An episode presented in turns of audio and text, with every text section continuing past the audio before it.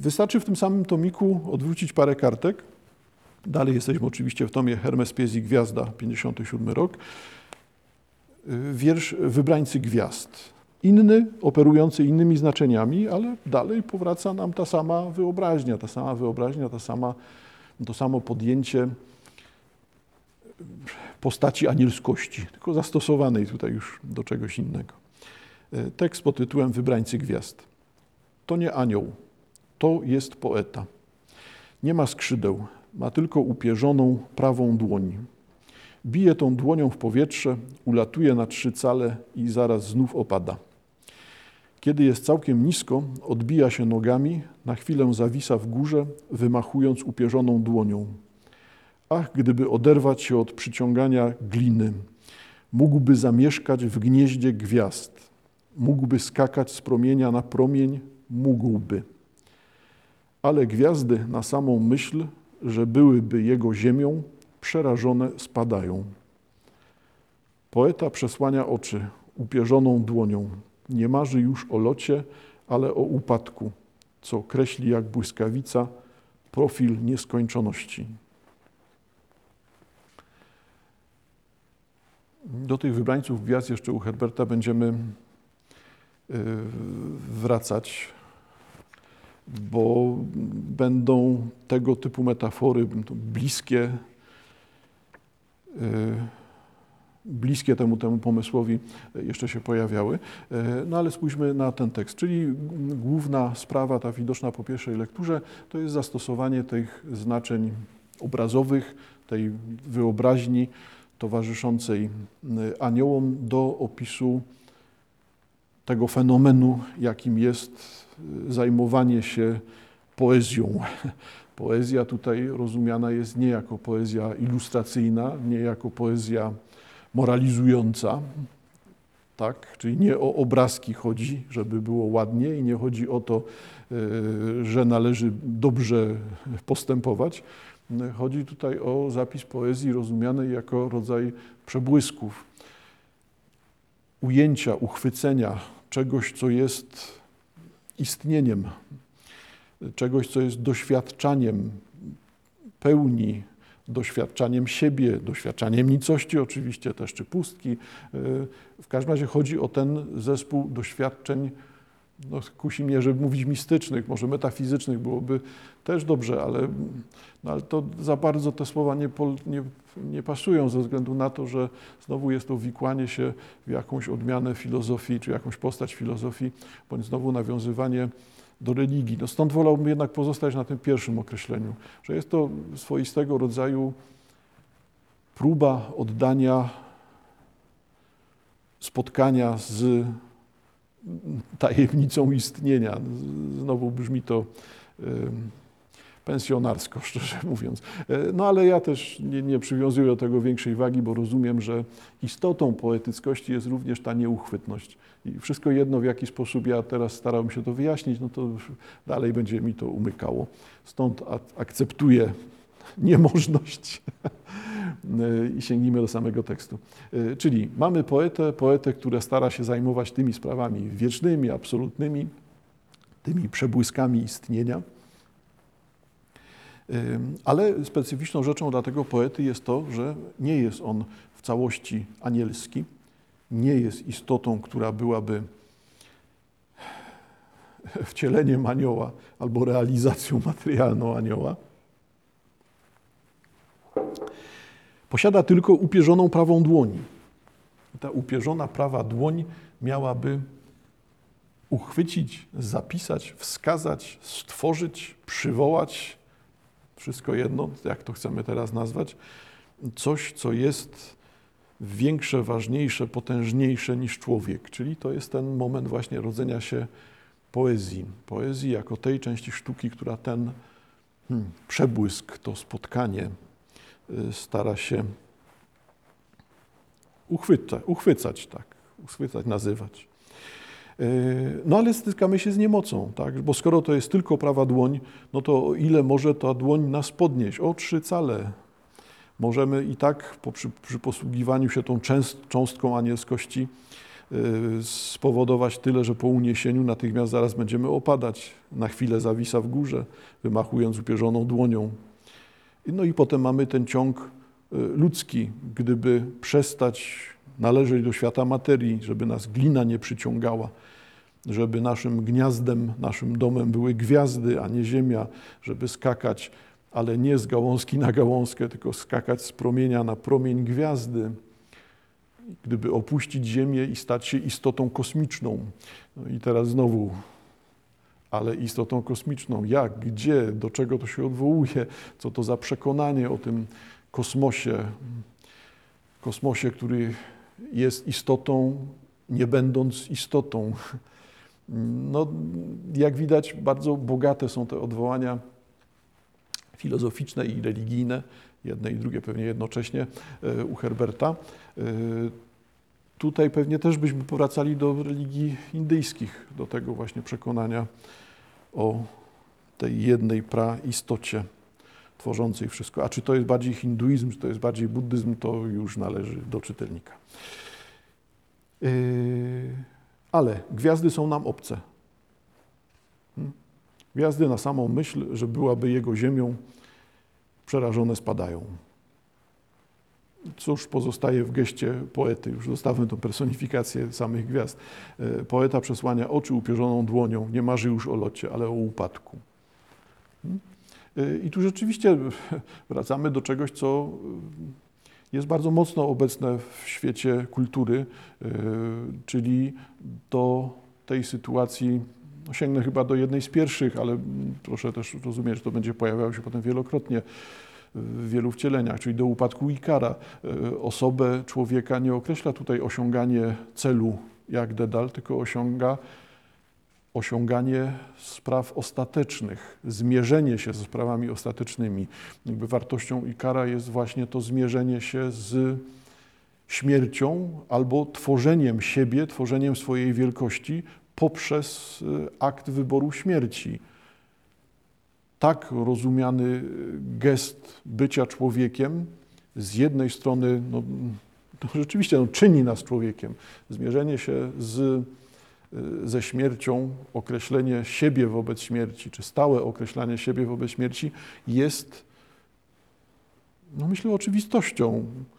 Brak tego typu sposobu myślenia. Nie chodzi o jakieś banalne rzeczy, e, znaczy banalne w pewnym sensie, tak, akceptacja e, śmierci, akceptacja przemijania, e, nadanie sensu śmierci, rozumienie śmierci jako punktu przejścia pomiędzy doczesnością, materialnością, światem grzechu wobec tego, a światem doskonałości, światem duchowym, tym, który osiągany jest poprzez śmierć. To wszystko są dość oczywiste skojarzenia. Raczej tutaj ja na myśli miałem zapewne też dość, dość oczywiste, ale skojarzenia dotyczące tego, że określenie, y, określanie siebie jako osoby, świadomość siebie jako osoby, świadomość swojego celu, sensu życia, świadomość, którą osiągamy,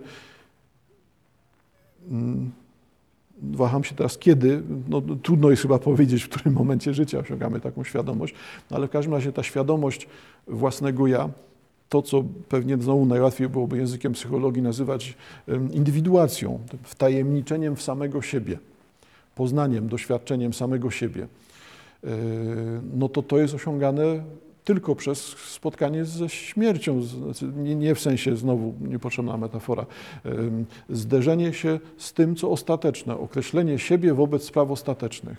E, no to tutaj sprawą ostateczną jest śmierć, a czy ta śmierć jest osobą, czasem, e, czy sytuacją, wydarzeniem, to już jak, jak chcemy ją nazywać, to jest ta wielość i to bogactwo naszej wyobraźni też niezależnej od nas, tylko dziedziczonej przecież przez nas przez stulecia, e, ale tutaj zderzamy się z, no, z tym faktem podstawowym, tak, że no, nie ma innej drogi do samego siebie, jak ostateczne poradzenie sobie z, ze śmiercią.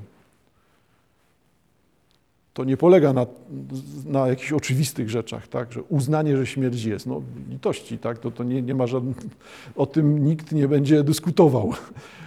E, można dyskutować, czy jest życie wieczne, tak? ale dyskusja wokół tego, czy jest śmierć, jest. Teraz ja się zawaham no jest też możliwa, tak, bo czy rzeczywiście umieramy, skoro jesteśmy nieśmiertelni. E, no ale w tekście Herberta, skoro jesteśmy tymi wybrańcami, skoro jesteśmy istotami ludzkimi, istotami ludzkimi należącymi do świata materii, ale niezwykłymi, bo mającymi zawierać w sobie cząstkę czegoś większego, cząstkę dobra, które upadło w materialność i stało się naszą nieśmiertelnością. Z uśmiechem przywołuję jakby kolejny kontekst taki zupełnie gnostycki, więc ani judaistyczny, ani chrześcijański, e, no to pozostaje tylko upadek. E, śmierć rozumiana jako upadek, upadek, który jak błyskawica kreśli profil nieskończoności. E, upadek, zmierzenie się ze śmiercią, doznanie śmierci, zrozumienie tego, że to właśnie nas określa, jest czymś, co w tym tekście moim zdaniem pojawiałoby się na pierwszym planie. Stąd, stąd też i ci wybrańcy. E, no ale obrazowo co znajduje się w tekście? No, zapis niemocy twórczej, tego, że jednak ktoś nie potrafi, że będąc istotą ludzką, nie, będąc istotą ludzką, to poeta nie przejdzie na drugą stronę, nie osiągnie czegoś wyżej niż trzy cale, bo tyle mu pozwala. Ta, na tyle mu pozwala ta upierzona dłoń. E, tak, ale mówienie o samym tego typu obrazku, że tekst jest tym konfliktem pomiędzy y, zamiarami a możliwościami, y, czyli zapisem właśnie niemocy y, twórczej, no za mało. Za mało albo w niewielkim stopniu wyjaśnia ten tekst. Tutaj jest więcej napięć, nie? więcej napięć, więcej znaczeń. Obracamy się dalej w tym samym kręgu wyobraźni. No bo tej, o tej anielskości mówimy. Najczęstszym tekstem związanym z postaciami aniołów poezji Herberta y, jest tekst, który no było nie było, nosi prosty tytuł Siódmy Anioł. Y, prosty w tym rozumieniu, że jakby już z samego tytułu wynika zajęcie się anielskością i zajęcie się tym, jak sobie wyobrażamy anioły. Y, I tu będziemy mieli do czynienia rzeczywiście ze sprawą ciekawą, bo tekst jest właśnie rozbudowaną wieloelementową albo wielopoziomową, albo jak Państwo wolicie, właśnie tą z wielu strun składającą się e, opowieścią e, o tym, czego oczekujemy od aniołów, jak gra nasza wyobraźnia w momencie, gdy będziemy mieli wizerunki aniołów, ale od razu uprzedzam, wizerunki splatające się. Czyli tutaj nie będziemy mieli do czynienia z encyklopedycznym przywołaniem ustalonych personifikacji, ustalonych imion, tylko będziemy mieli do czynienia z tym, że anioły ujawniają nam się jednocześnie w jednocześnie kilku, kilka wyobrażeń aniołów pojawia się w obrębie jednej określanej w tekście osoby. Stąd gra imion, przebudowa imion, zmiana znaczeń. E, ciekawe, ale znowu no, no, ciekawe jako rodzaj gry. Nie wiem, czy, czy gry literackiej, językowej tutaj, onomastycznej, pewnie znowu Wao wysłownik narzucałby tego typu terminologię, czy tego typu e, sposób opowiadania o, o, tekście. E, zwróćcie Państwo uwagę na to, że jednak cała ta sfera aniołów będzie nas prowadziła w jedno miejsce i to raczej już nam dość znane. Czyli podobnie jak mieliśmy u wrót Doliny e, aniołów, strażników i te ciągi właśnie znaczeń, że wszystko, co jest anielskie, tak naprawdę jest wyłącznie ludzkie. Tam nie ma miejsca na coś więcej. E, aniołowie jako wysłańcy Boga, jako strażnicy zatrudniani przez Boga, nie mają w sobie anielskości.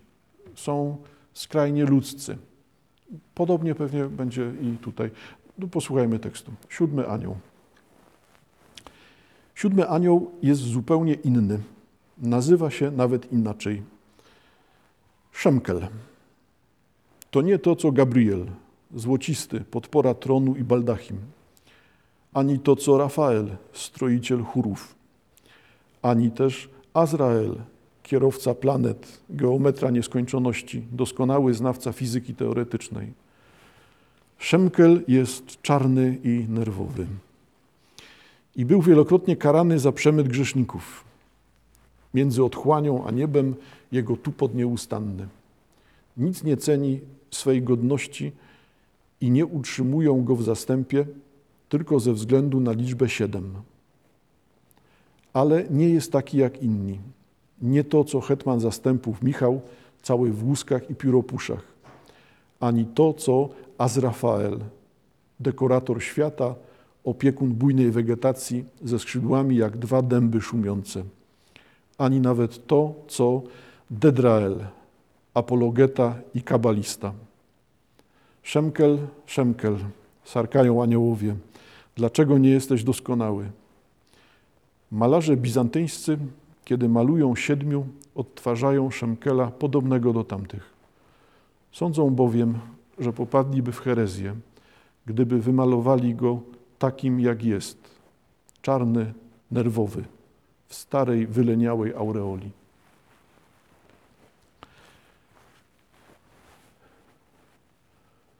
Sięgnijmy, proszę Państwa, do tego, co tutaj wybrzmiało na końcu, czyli y, zauważcie Państwo,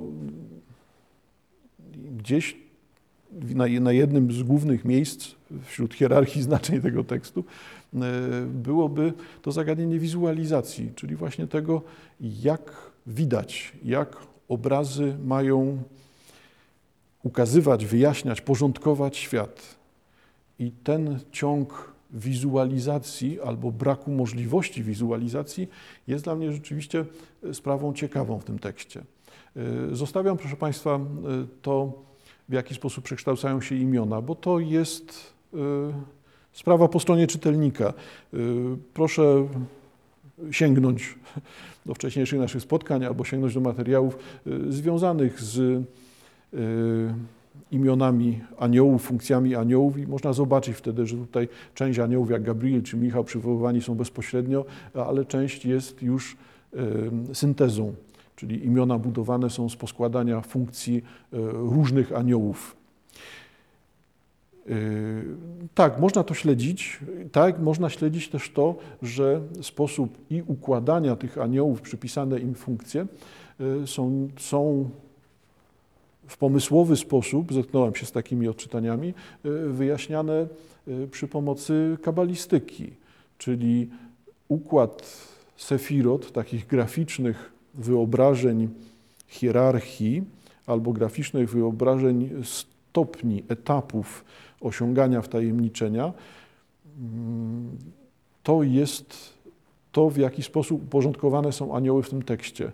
E, zaczynamy od tego naszego głównego anioła. No, oczywiście, że na początku pojawia się Szemkel jako rama całej opowieści, ale potem mamy Gabriel. Hmm? Przechodzimy przez poszczególne anioły i Szemkel, Szemkel, Szemkel to imię zamyka tekst trzykrotnie, więc wyraźnie wskazuje nam na ten, e, ten element, tą, tą, tą postać anioła, tworząc taką właśnie hierarchię wznoszącą się, jak gdyby nie od najmniej mm, wtajemniczonych, najbardziej bliskich człowiekowi szemkel e, do tych, które są na samym szczycie tej, tego porządku wtajemniczenia, hierarchii wtajemniczenia, czyli do tego Gabriela byśmy dochodzili, zwierzchnika, przywódcy. Ale wspominałem o tym, że że to chociaż są ciekawe rzeczy i rzeczywiście tekst jest, no, wydaje się być porządkowany też i w taki sposób, czy możliwy do wyjaśnienia w taki sposób, e, to jednak tutaj e, najciekawszą dla mnie sprawą jest właśnie dyskusja znowu z wyobraźnią, bo to jest ta dyskusja dotycząca tego, na ile to pomaga albo utrudnia. No bo zauważcie Państwo, jeżeli anioły są objawianiem się Boga, tak, znowu byśmy sięgali do tego samego, tą mocą, przejawem, obecnością, ujawnieniem się, objawieniem Boga. I tyle, e, niczym więcej, niczym mniej jednocześnie, tak, ale też niczym, niczym więcej, e, no to wtedy wszystkie anioły powinny być hierarchicznie równe, powinny, będąc objawieniem tego samego Boga, powinny być w ten sam sposób równe, nawet jeżeli objawiają różne postacie tego Boga, bo ja rozumiem, że to są te różne ujawnienia się Boga, czy jako Stwórcy, czy jako sędziego, czy jako Zbawiciela. Tak, to są wszystkie te, te ujawnienia, objawienia, no, ale jednocześnie te ujawnienia powinny być jednolite, mocne, związane z, jednym, z jedną istotą.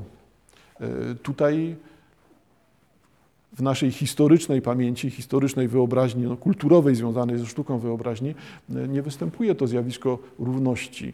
E, no, przeciwnie, no, lądujemy w pewnym bogactwie wyobrażeń. Oczywiście, że mniej więcej wiemy, jak anioły wyglądają, tak, najczęściej w bieli, ze skrzydłami, aureola, najczęściej też zwykle trochę większe od człowieka, trochę piękniejsze od człowieka i trochę zaskakująco bezpłciowe, znaczy mające cechy jednocześnie kobiet i mężczyzn.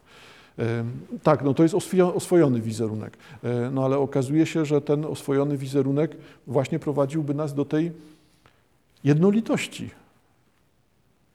A czy można jednolicie traktować anioły?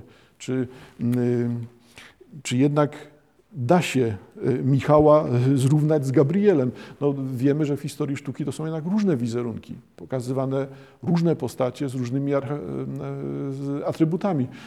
Wobec tego może nie należy tego zacierać. No, ale zauważcie Państwo, mówimy właśnie stale o, to, o tym, co jest głównym problemem tego tekstu. Na ile anioły są odrębne, a na ile anioły są tylko reprezentacją. Jeżeli są odrębnymi istotami, no to mają cechy indywidualne. Jeżeli są natomiast tylko ujawnieniem się czegoś większego, kogoś większego, to co nazwałem przed chwilą reprezentacją, no to powinny być z kolei jednolite. I my najwyraźniej jako ludzie wahamy się, bo nie wiemy, czy uznać objawienie się Boga poprzez anioły, czy też uznać hierarchię i zróżnicowanie istot anielskich. To jest ta dyskusja wizualna, która jest tutaj na miejscu. Y, bizantyńscy malarze, kiedy malują siedmiu, odtwarzają Szemkela podobnego do tamtych. Sądzą bowiem, że popadliby w herezję, gdyby wymalowali go takim, jak jest. Czarny, nerwowy, w starej, wyleniałej aureoli. Y, I deklarację widzimy jasną. W tym tekście anioły są zróżnicowane.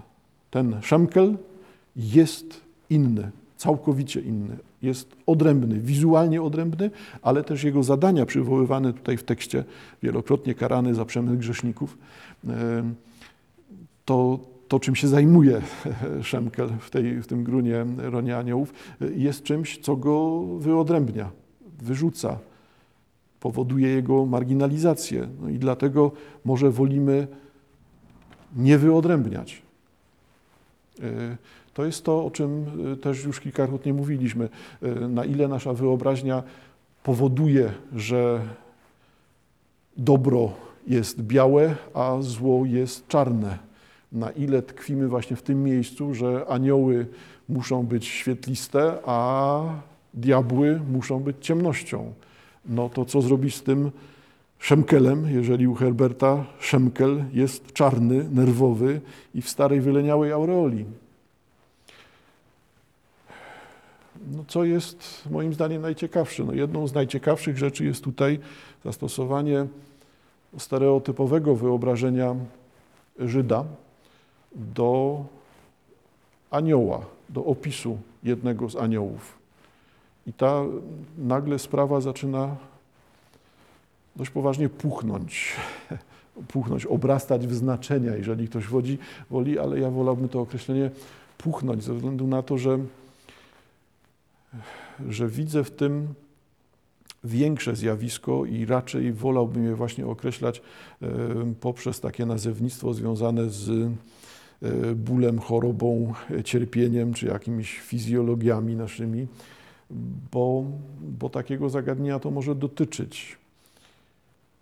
E, czy Szemkel, nie brzmiało to dobrze, czy Szemkel w tekście Herberta jest nikim innym jak upadłym aniołem, jednym z upadłych albo jednym z tych y, istniejących okrakiem, czyli będących aniołami y, i niby będących po stronie dobra, ale jednocześnie przekraczających zasady, niszczących wolę Bożą, opowiadających się po stronie innych ludzi, tych odrzucanych przez Boga.